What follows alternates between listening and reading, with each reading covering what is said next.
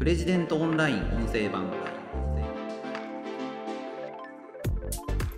体にいいとされているサプリメントが実は体に悪いということがあります。皆さん気をつけましょう。プレジデントオンライン編集長の星野貴彦です。この番組はプレジデントオンラインの配信記事の周辺情報や解説をお届けしています。今回紹介する記事はサプリメントを飲むと早死にする。臨床試験が打ち切りになるほど危険な抗酸化サプリの落とし穴という記事です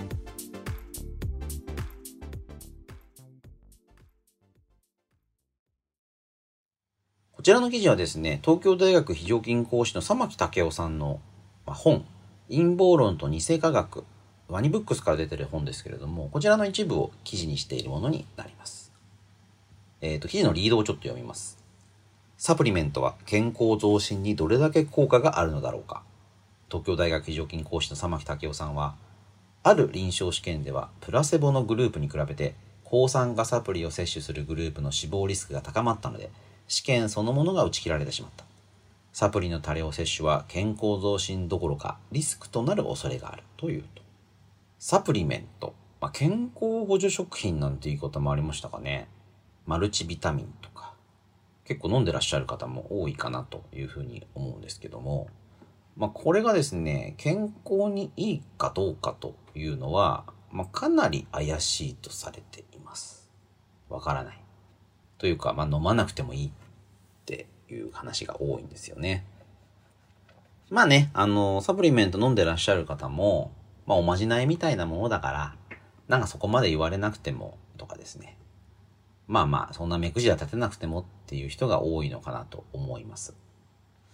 ただですね、この、肺がんリスクの高い3万人に対する調査で、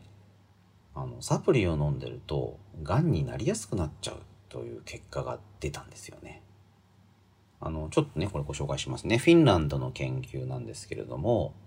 肺がんリスクの高い3万人を無作為に4つのグループに分けた。そのうち3つのグループには、ベータカロテン、ビタミン E、ベータカロテンとビタミン E の両方を与える。で残りの1つのグループには、ビタミン E もベータカロテンも含まれないプラセボ、偽薬というやつですね。あの、何でもないものを与えたと。で、その結果、プラセボを与えたグループよりも、そのベータカロテンとビタミン E を摂取した方が、肺がんと心臓病による合計死者数が多かった。っていうことが分かったってことですね。でもう一つ、肺がんリスクの高い1万8000人を2つのグループに分けた調査。片方にはベータカロテンとビタミン A。片方にはプラセボ。二つのグループですね。で、この結果ですね、あの、ベータカロテンとビタミン E を飲んでいたグループの方が、プラセボグループよりも肺がんで死亡するリスクが46%高い。その他の要因で亡くなるリスクも17%あった。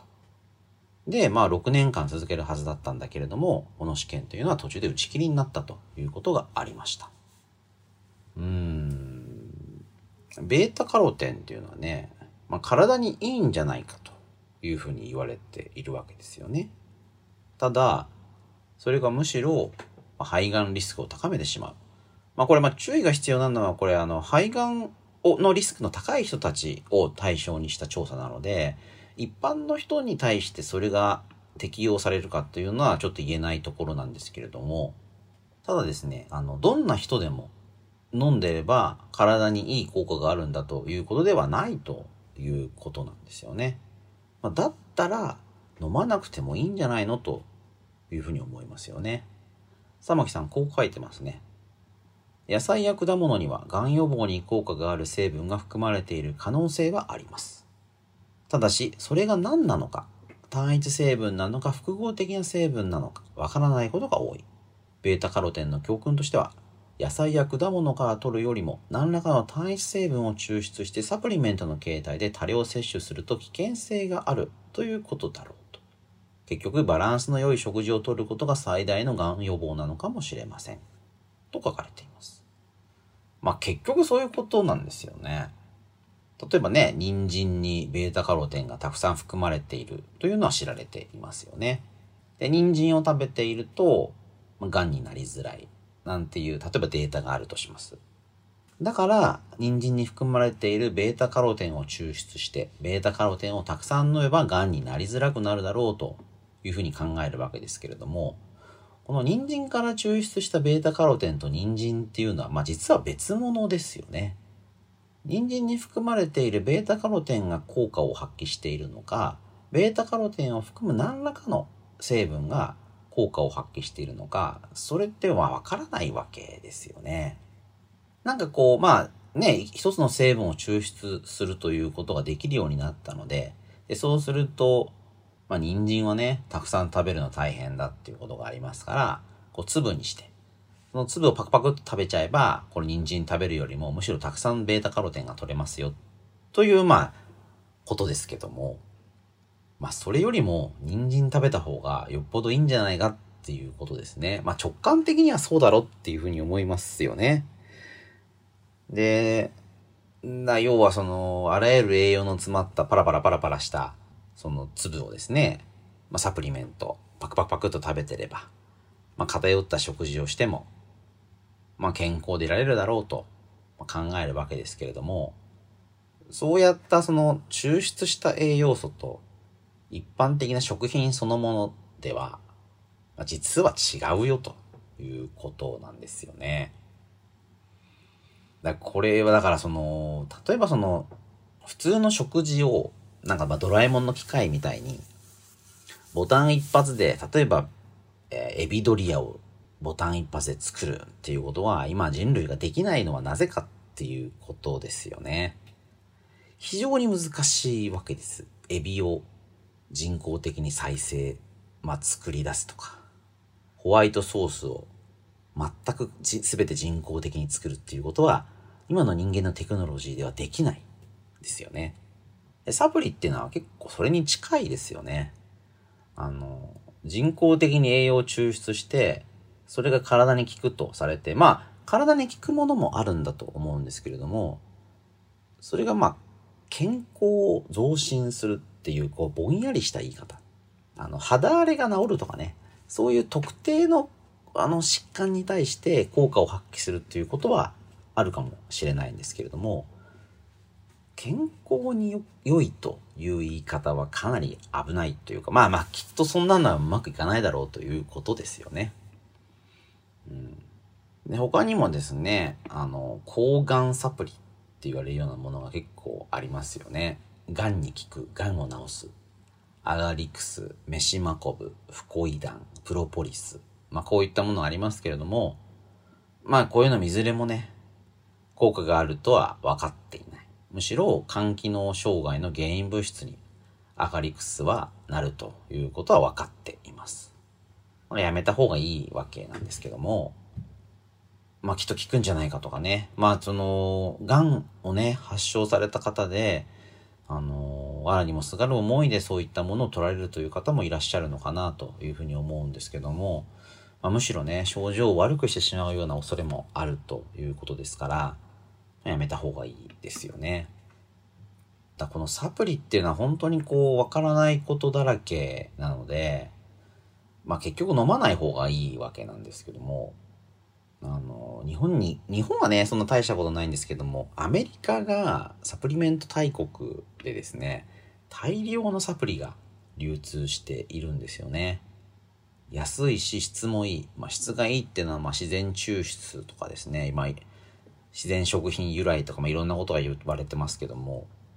ただ、じゃあそれでね、アメリカ人の寿命が伸びたのかっていうと、そんなことないわけですよね。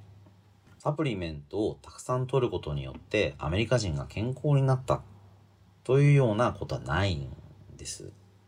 まあ、もっと言うと、マルチビタミンって言われてるようなものを取ってる人たちの寿命が伸びたとか、健康に良くなったっていうデータも未だにないですね。いろんなビタミン。ま、ビタミンってね、取れば取るほど体にいいんじゃないかっていう気がしますよね。日頃の食事に不足している栄養素をサプリメントで補助する、取る。で、それをと取ることによって、で、健康が良くなったのか。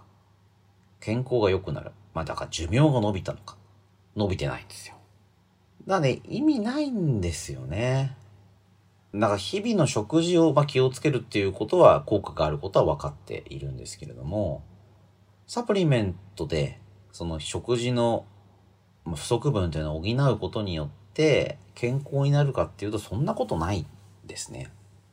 なんだけども、あの、手頃な価格でどこでも売っていて、で、こう日々の食事の偏りをケアしてくれる。なんかダメな食事ばっかしてるからという罪悪感を消してくれる。まあそういう用途でサプリメントいっぱい売られていて、買われていて、みんな飲んでるっていうことですよね。うーん、だからまあ、ね、毒にも薬にもならないんだから、そんなのほっとけばいいじゃないかという気もしますけれども、何か健康リスクを抱えた人がそういったところに飛びついてしまったり、あの、本来そこで使えるべきお金というのが、まあ、全く無駄なものに消えてしまっていたり、ということを考えると、なんかそのまま見過ごすわけにはいかないのかなっていう気もしますよね。まあ、こういうのが分かっててね、あの、飲まれている方は本当にまあ、別にまあそんな目くじら立てるほどでもないのかなっていう気もしますけれども、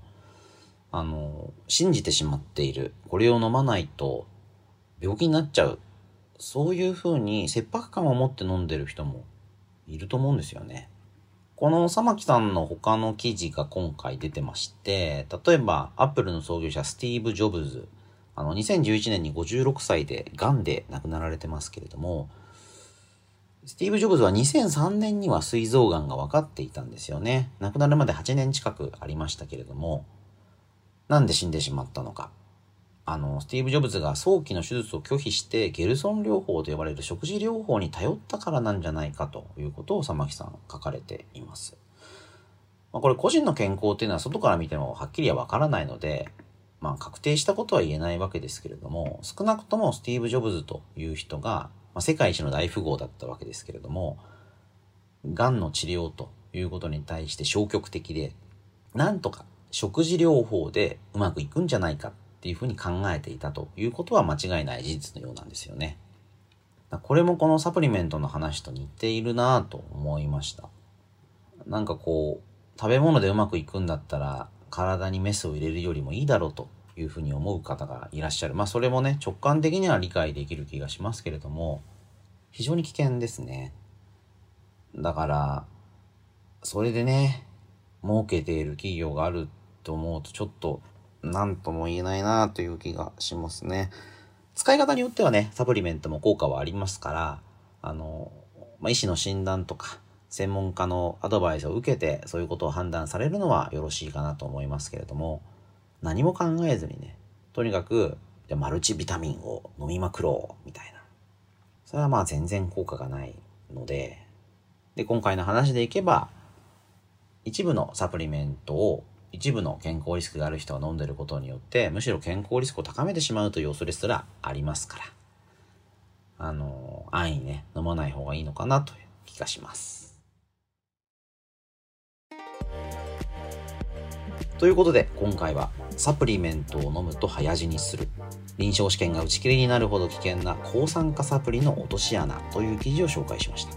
それではまた次回お会いしましょう。プレジデントオンライン編集長の星野貴彦でした。